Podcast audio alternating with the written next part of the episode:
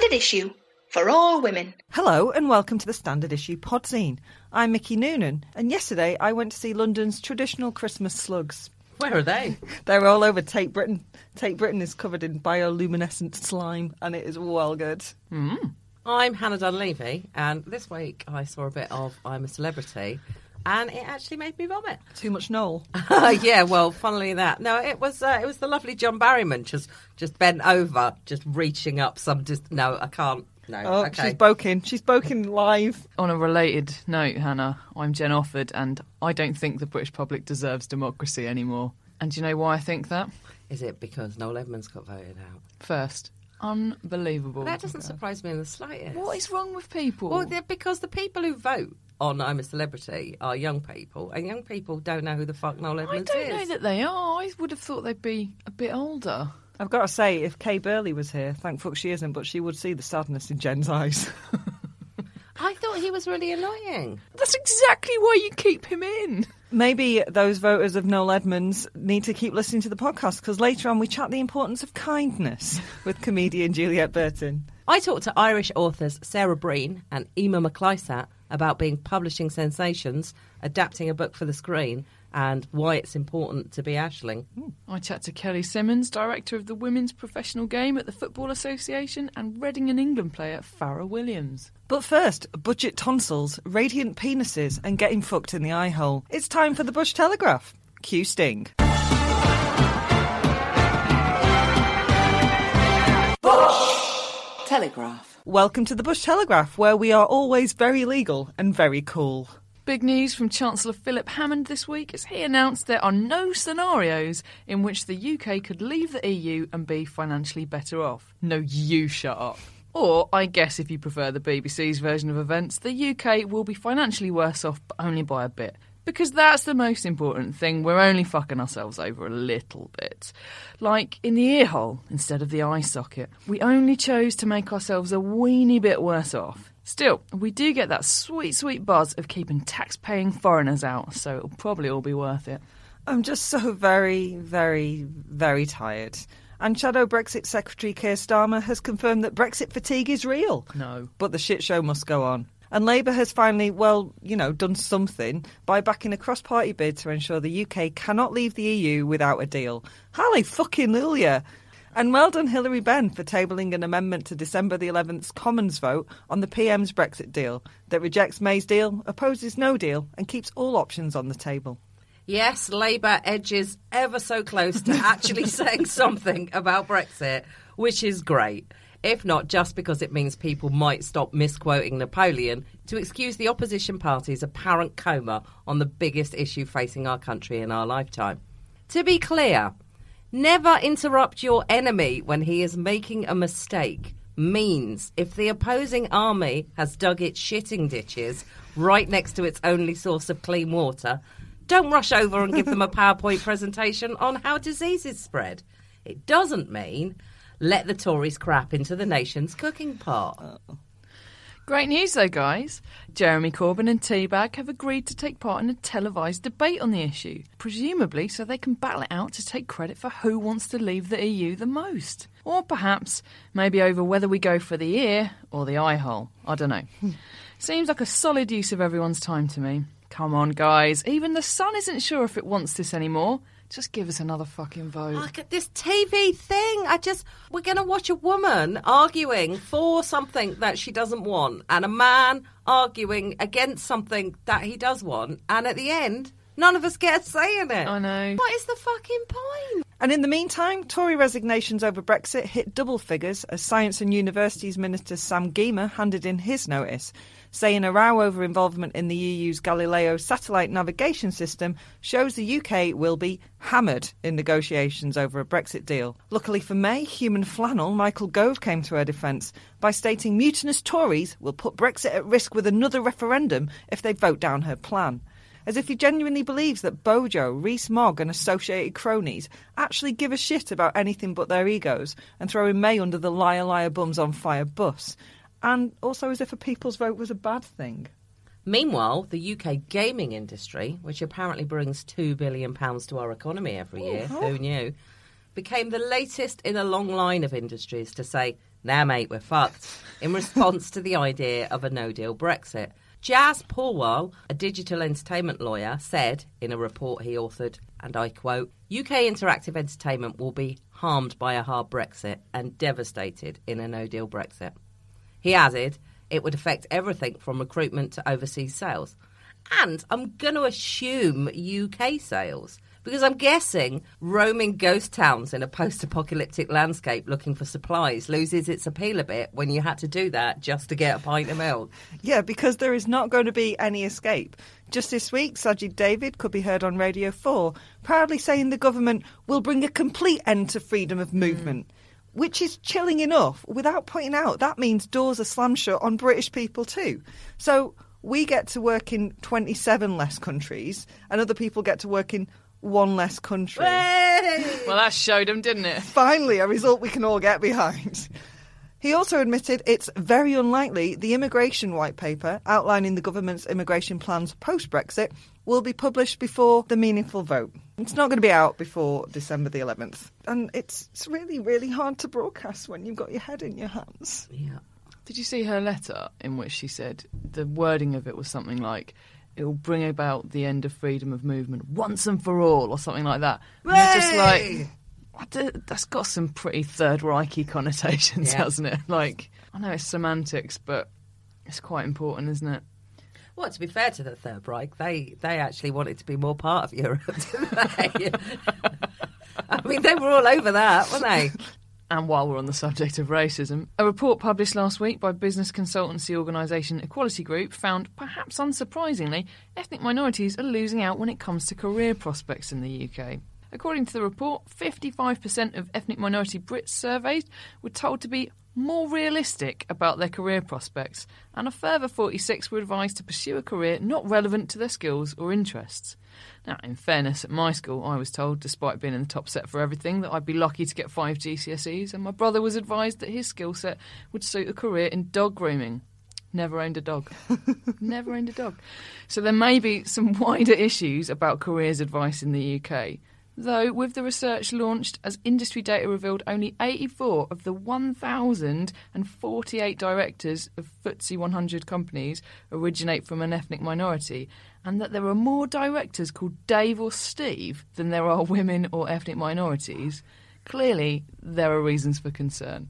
Oh, a little bit of light relief. So, penis facials are a thing, apparently. And I don't mean that in the awful porno cum shot sense. No, celebs are going gaga and indeed goo-goo for a facial that involves the foreskins of circumcised babies. Oh dear. Jesus H. Christ. Does anyone have a direct line to the Four Horsemen? It is absolutely time. The science. Epidermal growth factor serum is derived from the progenitor cells of the human fibroblasts taken from the foreskins of newborn babies. When this delicious cocktail, which incidentally smells exactly like sperm, is injected into the face of a person, I know, Kate Beckinsale, say, or Sandra Bullock, it helps generate collagen and elastin, which can help boost radiance. Is anyone else hungry? I'm bored of experts, to be honest, Mick. So this is something that Kate Beckinsale and Sandra Bullock have done. And Kate Blanchett, she's in the list as well, yeah. It's if you're curious, I can see you're keen to get involved, Hannah. I have to let you know there is a 2-year waiting list. It is £500 a pop and it is excruciatingly painful. Well, anyone got some time on their hands? Sure. Well, maybe you can volunteer them at your local hospital. As part of a grand scheme to relieve pressure on frontline NHS staff concocted by those staunch defenders of the nation's health and well-being, the government and the Daily Mail. Well, I'm on board then. Natch. Although I suppose it's probably not surprising. A campaign to recruit enthusiastic amateurs brought to you by the people that brought you Brexit. What could possibly go wrong? Oh. I, for one, welcome the idea of having my tonsils removed by a retired accountant who likes to keep busy. There's bound to be a YouTube tutorial. It'll be fine. I said it'll be fine. Oh, wow. Would anyone like some good news? Oh, yes, please. Okie dokie. 9-year-old Riley Morrison might have been surprised last week when she received a letter from NBA superstar Stephen Curry. Riley had written to the Golden State Warriors player after being disappointed to find that Curry's brand of Under Armour trainers, the Curry Fives, Curry's Fives sound like a bunch of people who broke in to a branch of Curry's in the mid-'80s and ended up on terrorism charges and have now been released from prison after a very long time. For legal reasons, I'll reiterate, it's a pair of trainers. Okay. And they had been listed under the boys section of the website and not the girls. Napa resident Riley took Curry to task over the discrepancy, stating she knows that Curry supports girl athletes because he has daughters and has previously been vocal about women's rights and equal pay in sport. And she added that she hoped that he'd be able to sort the problem out as... girls want to rock the Curry Fives too. They were very important in that campaign to get them freed from prison. Absolutely. Wouldn't have got freedom. Can we get them in? Or any of them women? Yeah, let's get them in. Damn straight. Of course they want to rock the Curry Fives. Anyway, Riley will no doubt have been pleased with Curry's response that he had spent 2 days discussing the issue with Under Armour, which does seem like quite a long time for such a straightforward issue. Can girls wear them too? Yeah. Oh, okay. All right, so you want to do a little bit of coding? Lovely. And the issue was being corrected. As he said, I want to make sure you can wear my kicks proudly, before promising something special planned for International Women's Day next year. Less of this, please, Under Armour, but more of this, please, unstoppable duo, Riley and Stephen. Yeah. Free the Curry's Five. Just free them. Free them. The Curry's Five.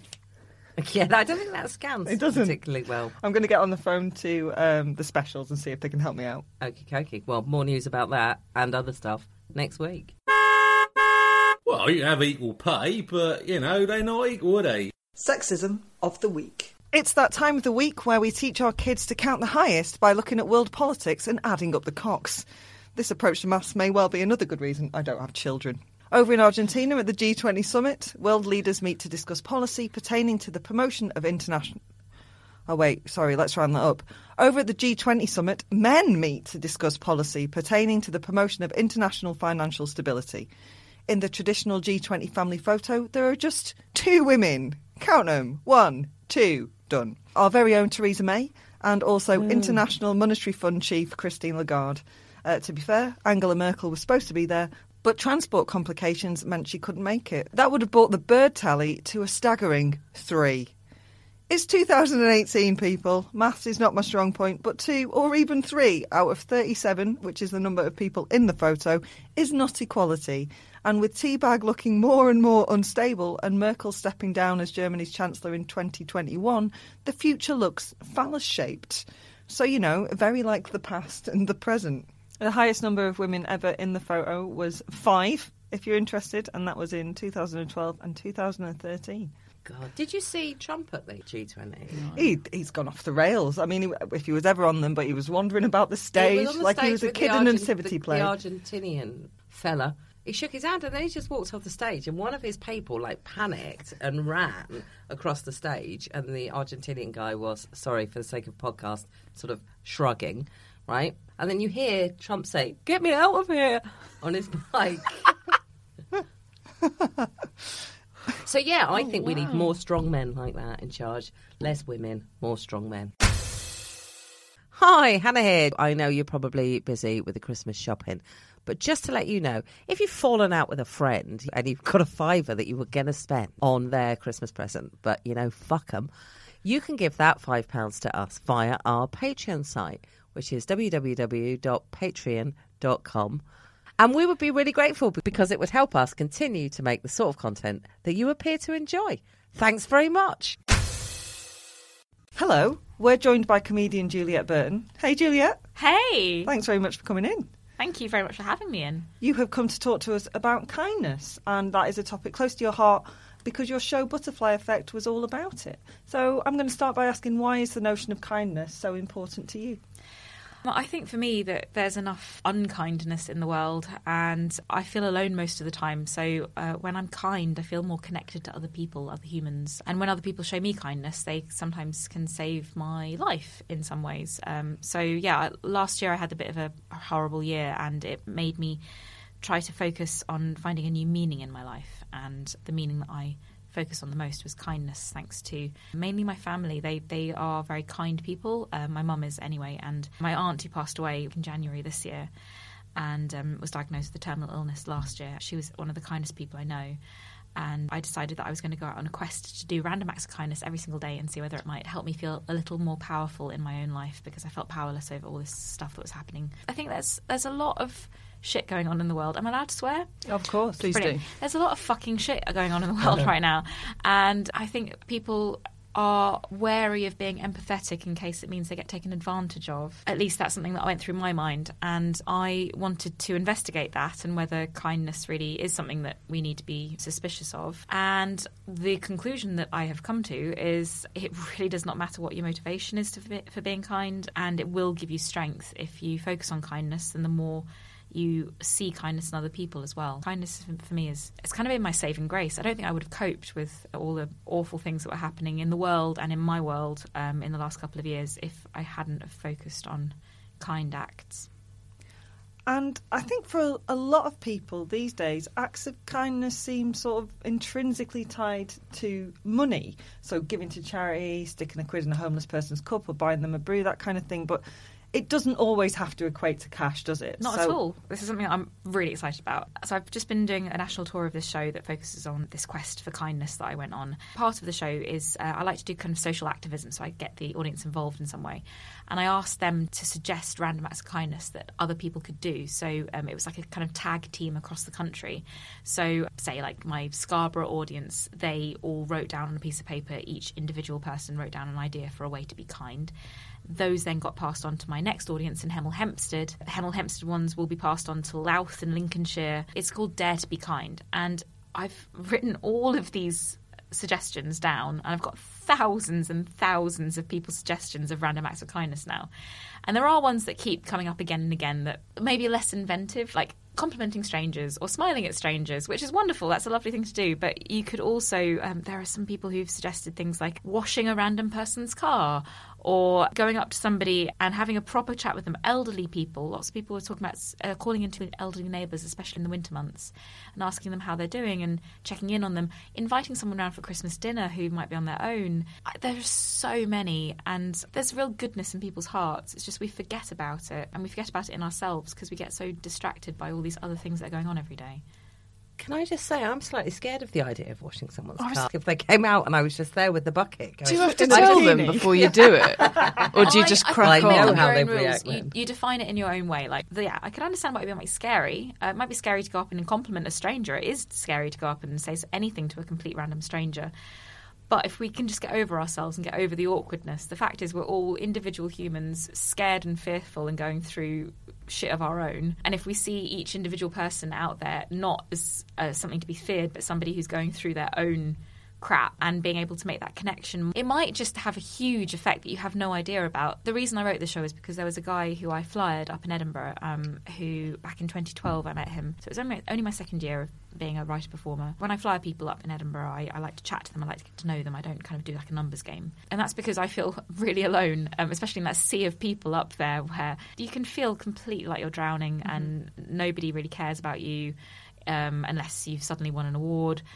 So if there's one person I'm chatting to about my show, I'm going to enthuse to them about it. I'm going to also recommend restaurants, recommend other shows, talk to them about where to go, the sights to see, because they are, in that moment, the most important person in the world to me, whether they come to my show or not. So there was a guy I met in 2012. He came to see my show the next day. And then he came to see my show the following year, because I have very loyal fans.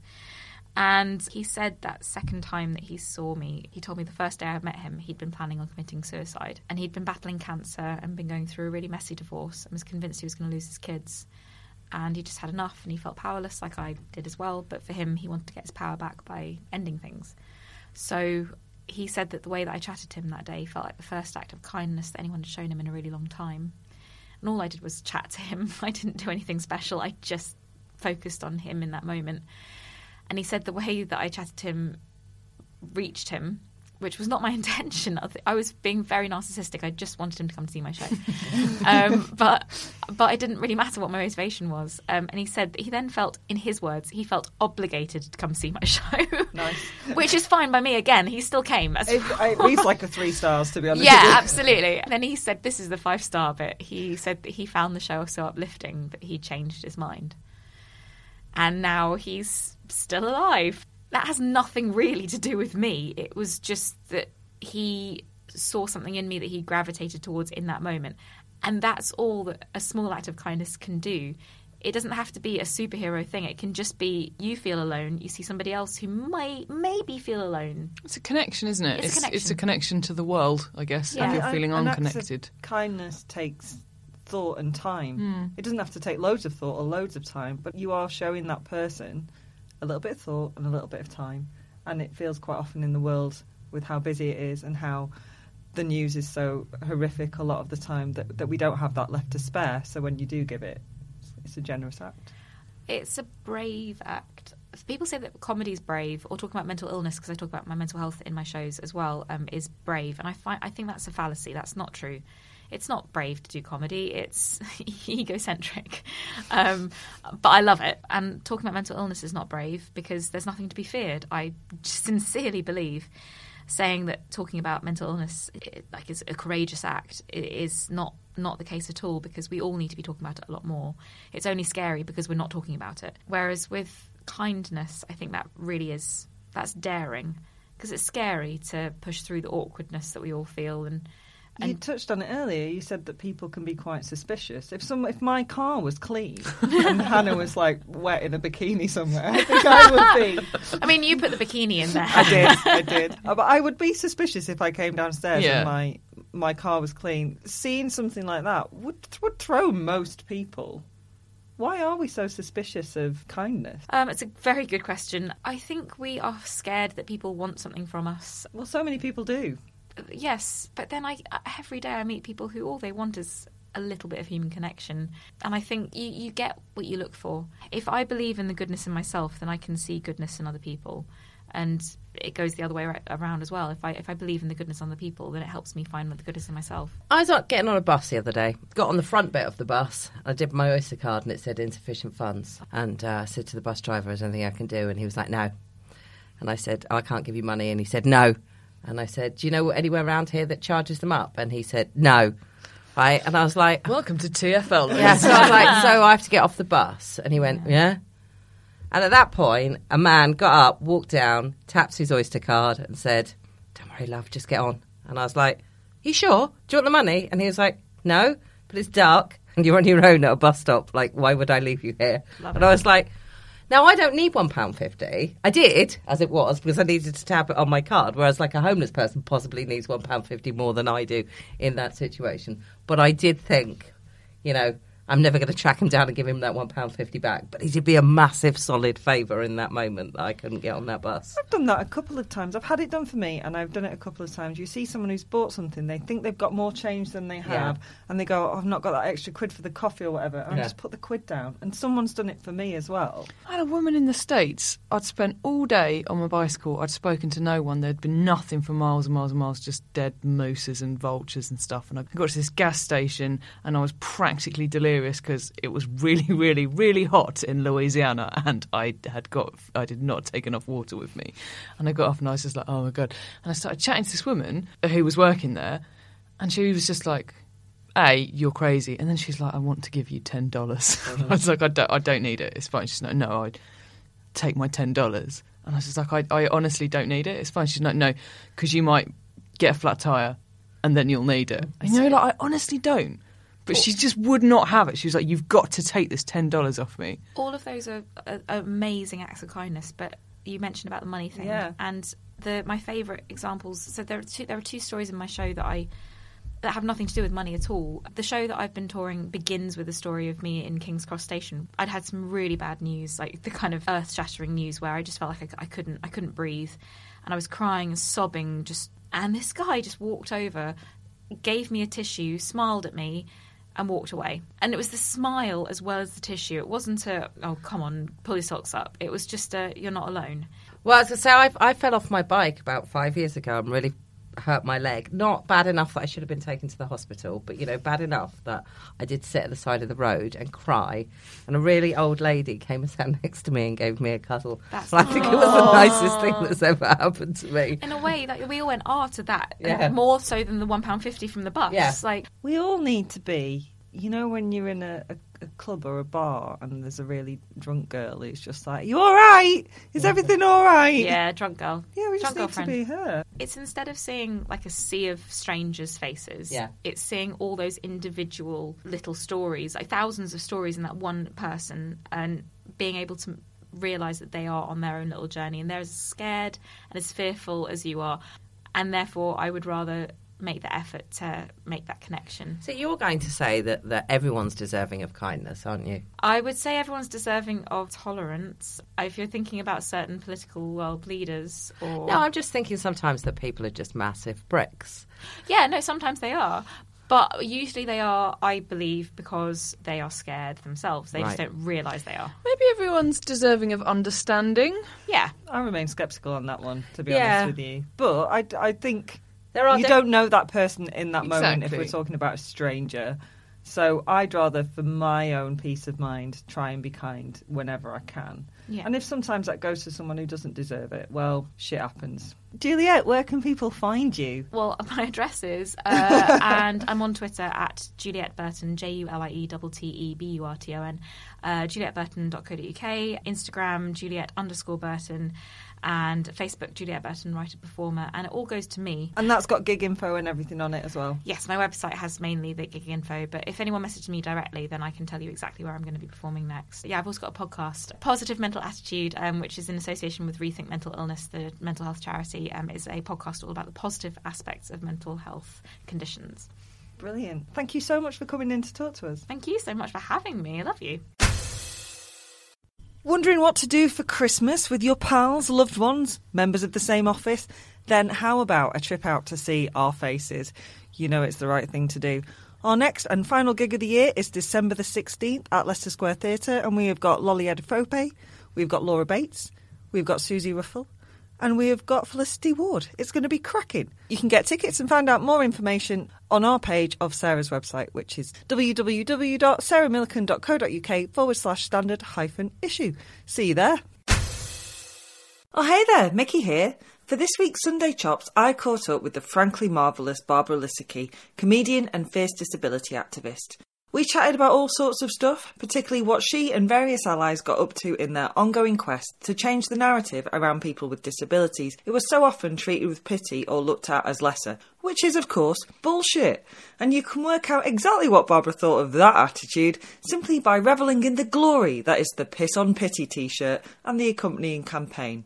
To whet your appetite for Sunday, here's a particularly choice anecdote about some of the brilliant and ultimately law-making activism Barbara got up to with DAN, the Disabled People's Direct Action Network, and how that aimed to alter the way society regards people with disabilities. We said, we're going to create a representation that doesn't make you feel like that, that makes you look at us and say, wow, that's powerful.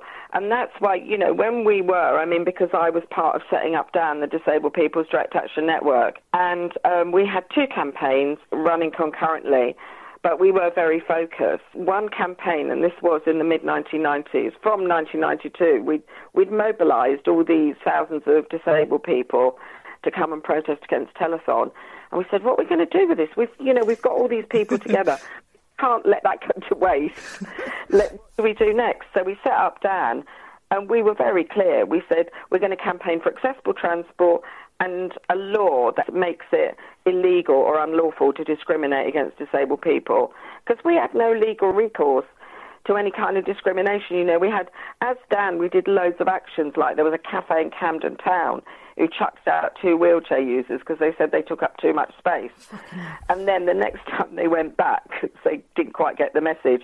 They went there again for a cup of tea and a, you know, currant bun. And the proprietor had actually put a notice up above the counter in this cafe that had a wheelchair symbol and a line through it, like a no-entry symbol on the road sign. I wish I was joking. I'm not. This was real. And so they got in touch with us and said, what do we do now? And we said, oh, well, you know, don't worry about it. We'll get some people together.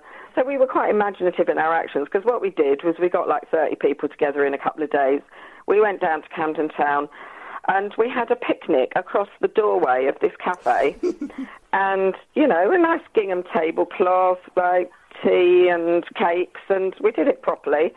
But people couldn't get in the door, obviously. But we also had flyers that we handed out to people explaining why we were there and what the problem was. And we were demanding that, firstly, and most importantly, that the guy took the sign down. Secondly, that he apologised to the two people he'd kicked out, but also to the rest of us, and that he wouldn't do it again. And so he lost business for several hours that day. One of our chants was, "We're down, we'll be back, get used to it." And we did go back. We were organised enough to be able to bring people together at pretty short notice and go and take action where it was needed. And we did it in loads of places. We did it at the Holloway Odeon. And Jeremy Corbyn came and joined our protest because it was in his constituency, because some young disabled people who used to go to that cinema, they got a new manager in. They'd been going there 2 years, these kids. They got a new manager in, and all of a sudden he decided they were a fire risk, and there were too many of them, and he didn't want them there anymore. So we just went on a Monday evening. We went and blocked the doors of the cinema. The bouncers roughed us up. I think they didn't care. And we just made a human chain around all the doors, explained to people again why we were there. We got the press involved. We always got really, really good press coverage, you know, print media and TV and stuff and radio. And we gradually started to bring out evidence to members of the public about the type and level of discrimination that disabled people were facing. If you want to hear more from Barbara, and trust me, you really do, the woman's a human firecracker, then tune in on Sunday for the full chops. Also on Sunday, Barbara's performing at HistFest, a brand new 3-day festival of history taking place in London and around the UK and featuring a cracking mix of talks, panel discussions, workshops and live performances. Barbara's event is called 10 T's, A Brief History of Disability Activism, and that is told through the medium of protest T-shirts, including the aforementioned Piss on Pity number. She's on at 12:30pm at the Hatton in London. The bloody lovely Dr Fern Riddell is there too, as well as loads of other brilliant women and, you know, men as well. HistFest starts on Friday, December the 7th, and you can find out more at histfest.com. And you can follow Barbara on Twitter at wonder_Barbara.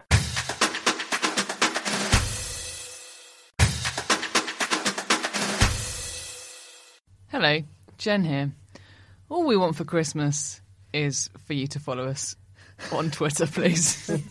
Or indeed Instagram. We don't ask much. Or Facebook. I'd quite like a car. Or just subscribe to this podcast. That would be lovely.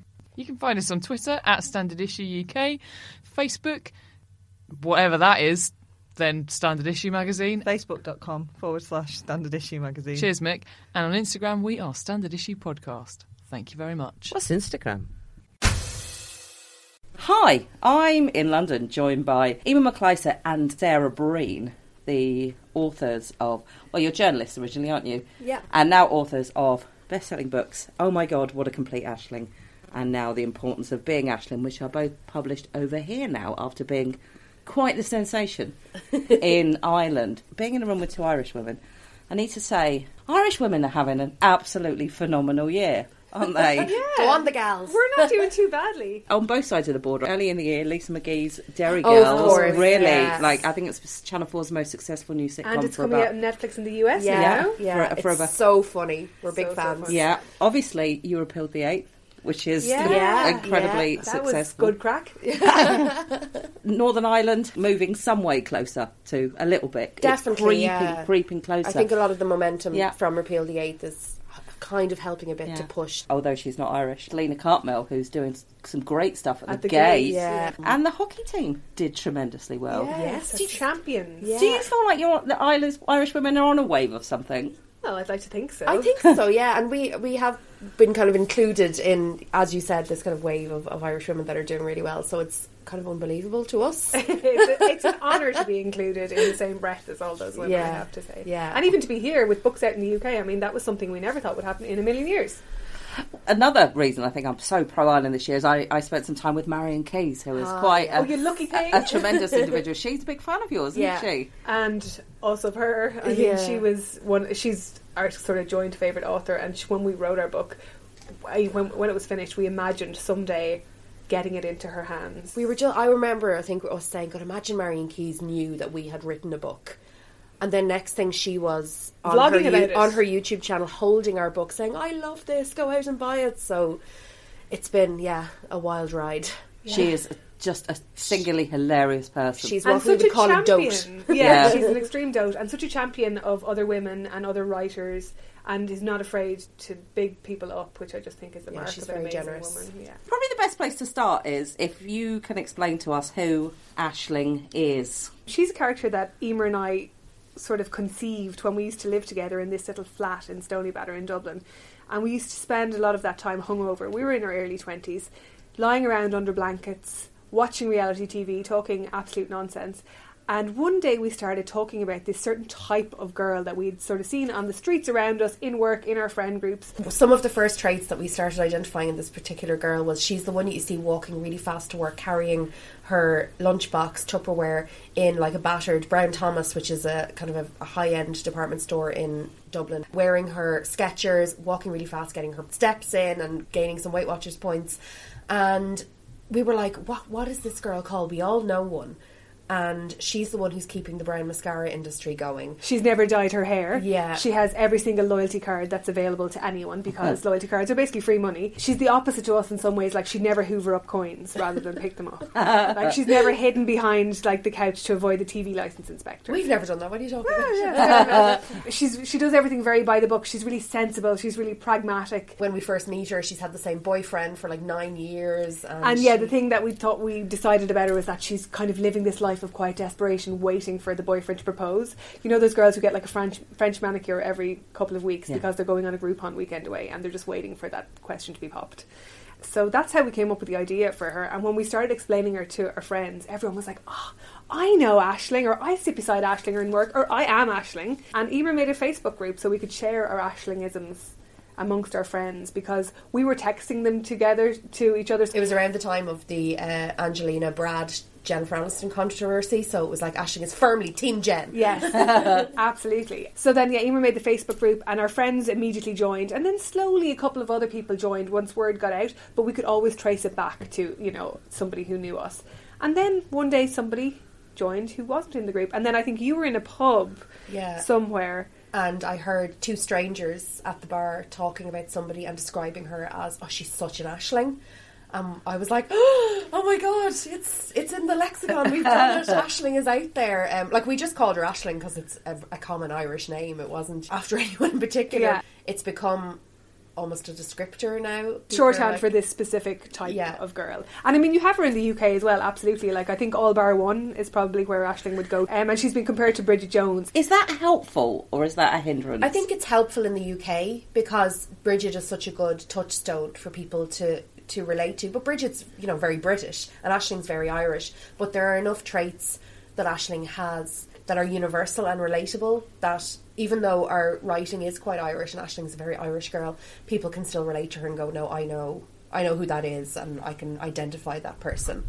And also I think the Irish Bridget Jones just sounds like something I would absolutely want to read. I've spent a lot of time in Ireland and also got Irish family, so a lot of the verbiage I get, but you have actually included a sort of a glossary to help people round some of the language that you use in it. Yeah, there's some of the lingo that we actually had to change some bits as well. There's some of the lingo that mightn't have been so familiar to UK audiences. Things like West Coast Cooler is a very popular drink in Ireland. It's kind of like a wine spritzer or something. Yeah, very low alcohol content. Yeah. Actually, you can put away about 5 or 6 without being too worried about a hangover the next day. And then you could also alternate them with water as well. So we had to explain that, and there was a couple of other things as well. Like there's like GAA, which is, you know, the national sport in Ireland, Gaelic Athletic Association, and a lot of references to that had to kind of be just anglicised a bit so that people weren't reading it going, what are this pair on about? And I think we had to change a few Irish celebrities who have never quite made it over the Irish Sea, so we had to change a few names there. And some corn snacks. Oh, yeah. Yeah, you guys don't have a delicious crisp here called meanies. We changed that to Monster Munch. So there was a few little things that we had to alter, but nothing major. Nothing major, no major story points or anything. Now, you created this together, but you've also written it together. Personally, as someone who writes, I don't know if I could work with somebody else. How's it been for you? It's been great. Like, we have never written a book together or individually before, so we had nothing to compare it to. Right. And the best thing is you only have to write half a book if you write with somebody else. Yeah. Not that we're lazy or anything. So we just devised a way of doing it. I mean, we signed the book deal. We had to write it. We signed on the dotted line. Another fine mess we got ourselves into. Well, I read that you were Googling how to write a book. Well, nobody is born knowing how to write a book, and we didn't go to like book writing school. So yeah, we had to. And our publisher in Ireland, who originally approached us, they don't normally publish fiction. So when they asked us to put something about the character of Aisling on paper, we think that they sort of meant, you know, one of those like little gift books that you might buy on Christmas Eve, you know, vignettes or little jokes or whatever. So maybe a hardback with illustrations, yeah, like just some Aislingisms, you know. Yeah. You'd get it in Oxfam in January, like. Yeah. But then, you know, we saw it as an opportunity to bring Aisling to a wider audience. And our background is media and writing. We always said, oh, wouldn't it be great to write a book? And then we thought, okay, maybe this is our opportunity. Maybe this is the time we need to sit down and write a book. And could we do it together? But we Googled, can people write books together? And there are some people do it. Duos out there. Yeah. The way we did it, though, was to figure out what was going to happen in the first few chapters. Flipped a coin to see who would write the first chapter. And we went from there.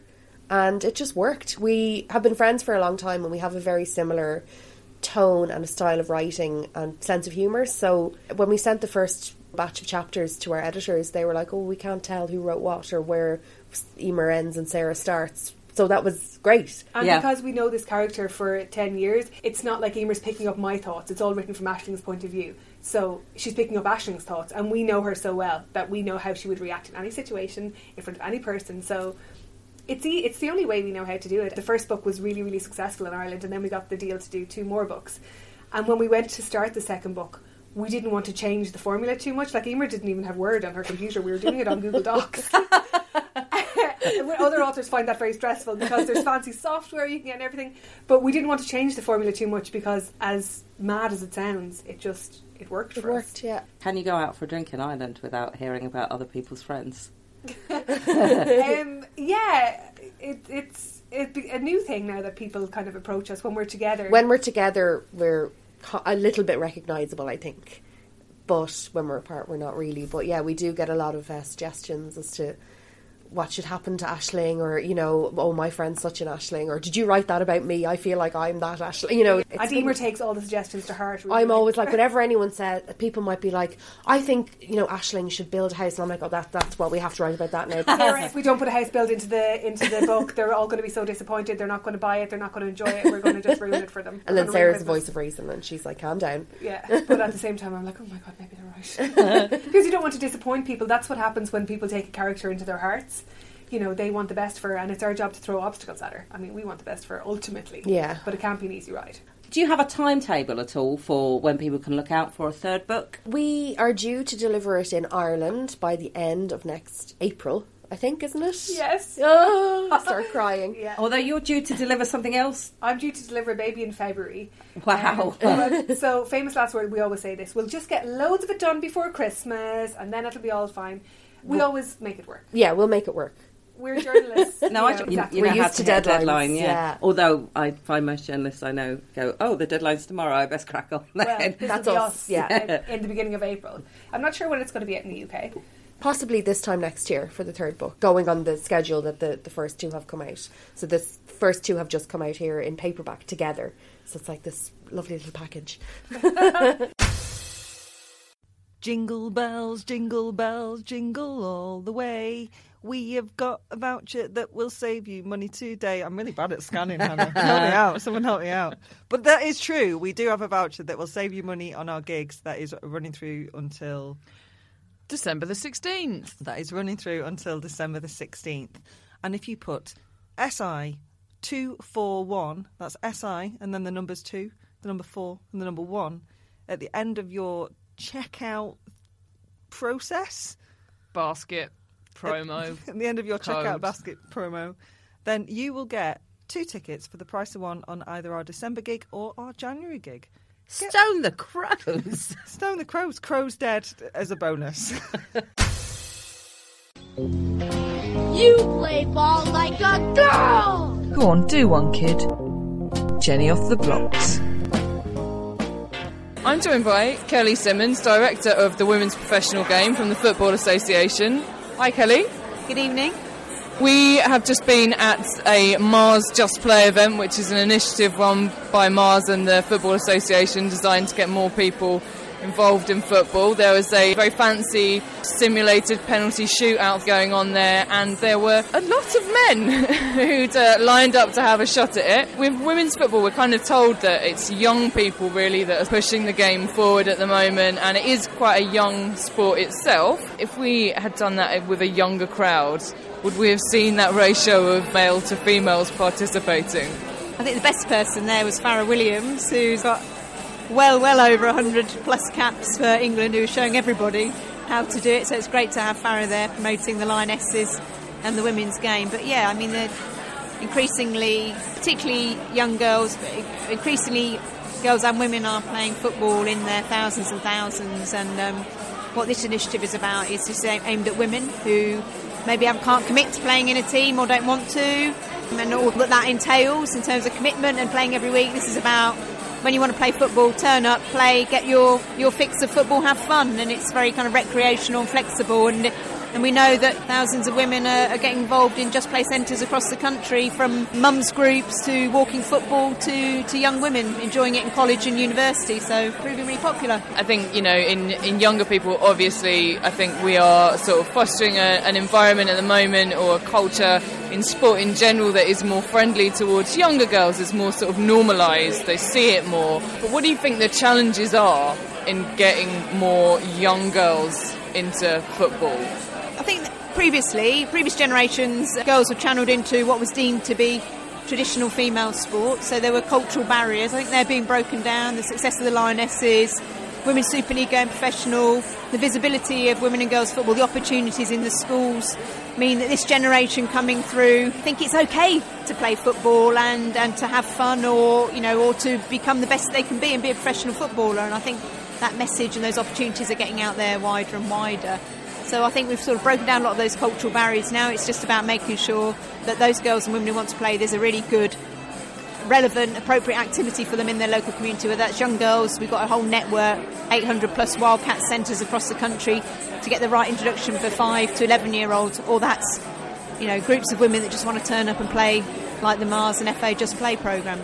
Are you seeing that in the professional side of things? Are you seeing that the talent pool is getting better and better and better? Yeah, definitely. So, you know, England got to, number 2 in the world. We're going into the World Cup next year as one of the favourites. That is because more and more girls and women are playing football. That's because the league is really strong and competitive. That's because of the work that we're doing with the England youth teams. And there's a whole range of things.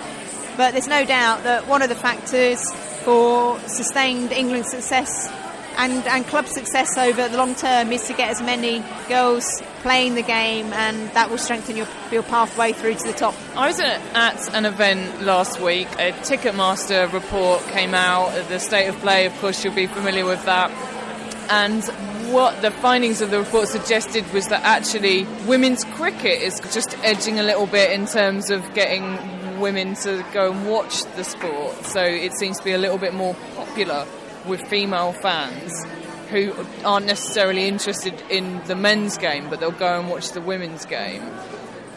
What do you think football can do to make them more interested in the women's game?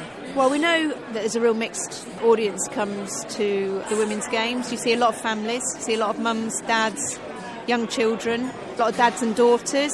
We know from some of the research that it's an opportunity for dads as well as mums to sort of connect and support their daughter in their football experience as a player or a fan. There are a lot of young families coming to the games. We're seeing increased attendances at the Lionesses games. You know, we had a sellout last week at Rotherham. We had 25,000 at St Mary's. You know, we're seeing big crowds. We're getting, you know, the big games are getting sort of between 1,000 and 3,000 in the Women's Super League, so, and a lot of those are families. So I think, you know, I know the clubs very much see it as an opportunity maybe to offer football to maybe families that can't afford to go to the men's game, maybe don't want to take their young children, or just want to follow the women's team. So I think, you know, we are getting lots of women come to the games, but we know that in women's sport, I think it's a myth about women's sport is watched by women. It's watched by as many men as it is women, and we're also seeing a lot of traditional kind of male football fans coming over and following the women's club too. So at the same event I was at last week, England and Arsenal player Alex Scott was there, and she said that women's football was on the cusp of something really special. What do England fans have to be excited about at the moment? Well, we're going into World Cup, so we've got a very Well, we've potentially got 3 incredible years. That's because next year we're going to the World Cup. If we can finish in the top 3 European sides, we qualify for the Olympics. And we've got an agreement with the home nations to put a GB team in. And then early December, we'll get a decision from UEFA on whether we host Euro 2021. So I think if you're an England stroke GB football fan, you've got a lot to be excited about over the next 3 years.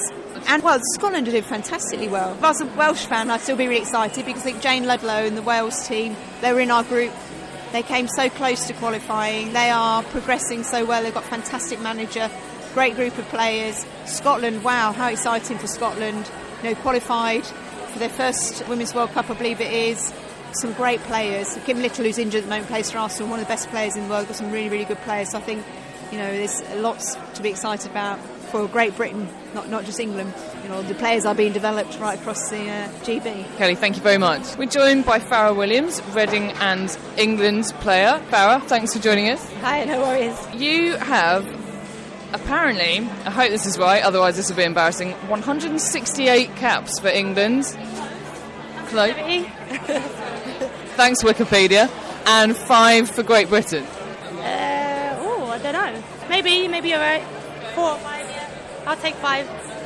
All right, we'll trust Wikipedia on this one. It's proven to be a reliable source thus far. Obviously, we're going into a World Cup next year, and Phil Neville was challenging players to compete for a place in their squad in the last week or so. So what is that competition like at the moment? Yeah, it's really good. I think, you know, our under-20s had a successful World Cup in the summer. Some real good players there that, you know, Phil's obviously watched and... yeah, I started to introduce to the senior team. I think the senior team, the squad's really big at the moment, lots of competition, and WSL is more competitive now than it ever has been. So the competition is massive. I think, you know, I think Phil's going to have a headache come next summer with the amount of players that are actually really coming to form at the minute, and yeah, really kicking to be in that squad for next year. I mean, you've got, as I've now learned, 170 caps for England, so you've been doing this for a while. Who should we be looking out for in those sort of younger players who are trying to come through? Yeah, there's lots. I think if we're talking real young, I'd say Georgia Stanway. She's had a real good start to the season with Man City. She had a really good World Cup with the under-20s. So Georgia Stanway's a real young one that's, you know, really close to being a big part of the squad. I think Nikita Paris has come to form. I think, you know, she's had a few years now in the WSL and with England, but I think she's really established herself now as a senior player, and at the minute is, you know, firing on all cylinders. And for me, she's one to watch at the moment. To be fair, Jordan Nobbs and Jill Scott, I think Jordan Nobbs at Arsenal now has been put in a new position, which for me is a position that I've always wanted her to see her in. I think she's a fantastic goal scorer with lots of energy, and I think she's able to do that in a position now she's playing at Arsenal. And Jill Scott has been consistent throughout many years for England, and, you know, still showing that she has that consistency. So there's just a few of the players that, for me, going into the World Cup are going to be key for us next year. In the last few years, England women's team has been considerably more successful than the men's team, but we've seen something of a shift under Gareth Southgate in the last couple of years, and yesterday the men's team qualified for the next stage of the Nations League.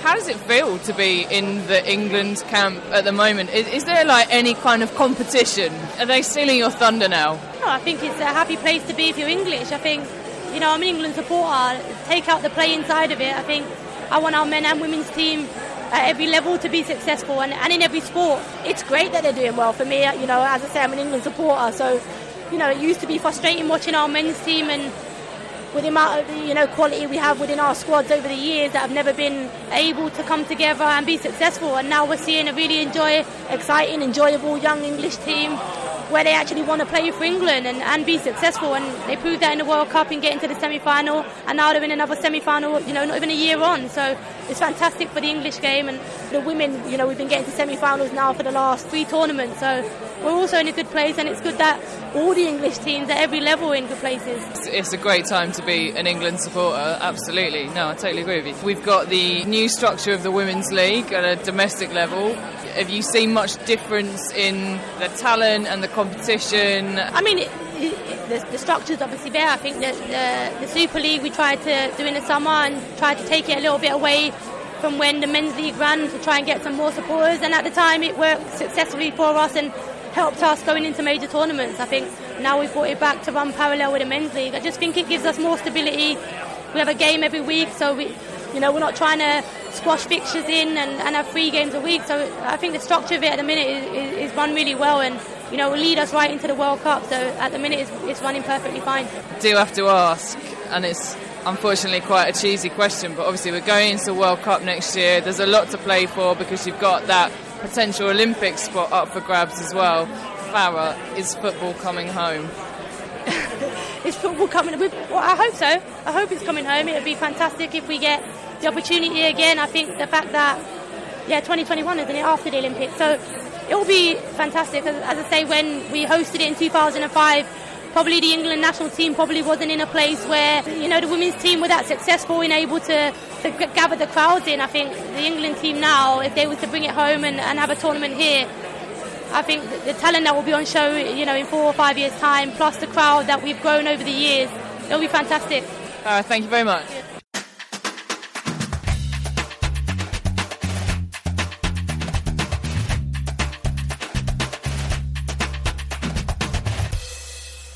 Standard issue for all women.